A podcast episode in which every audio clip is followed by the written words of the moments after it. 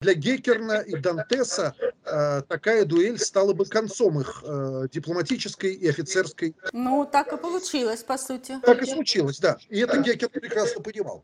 Поэтому он пытался этого избежать, пытался притушить, пытался э, прийти к компромиссу с Александром Сергеевичем Пушкиным. И здесь бескомпромиссно вел себя Пушкин.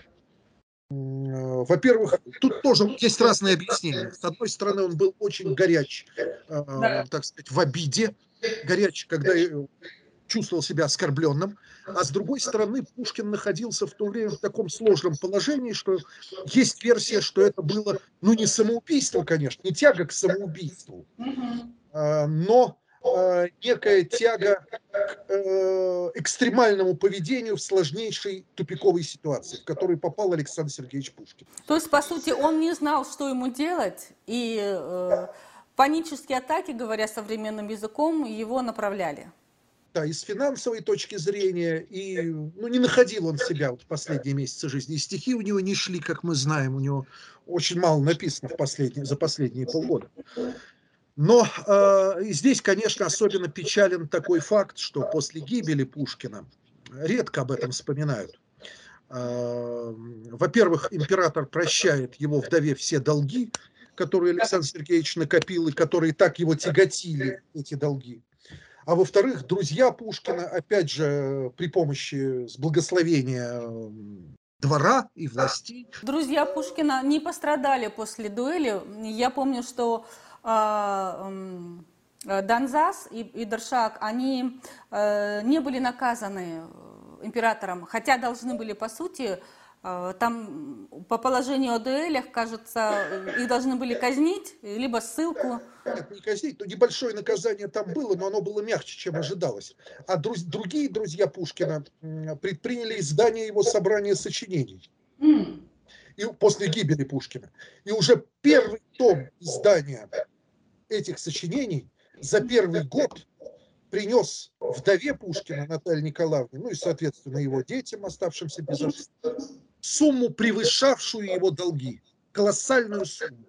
То есть за год вот состояние его поправилось, уже после, к сожалению, после смерти Александра Сергеевича. А для него последние годы были э, финансовым тупиком. И вот как вот так бывает, что на помощь приходят и царь, и друзья, и издатели, интерес читателей, но уже поздно, но уже когда поздно уже после смерти великого поэта, по которому скорбели действительно искренне э, все образованные люди в России.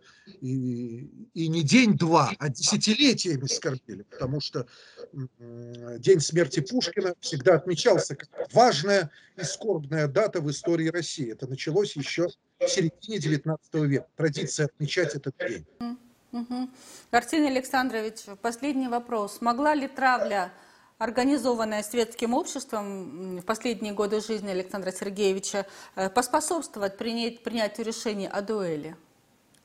Так это все и увязано. То есть э, травля, так сказать, ее нельзя отделить от дуэли.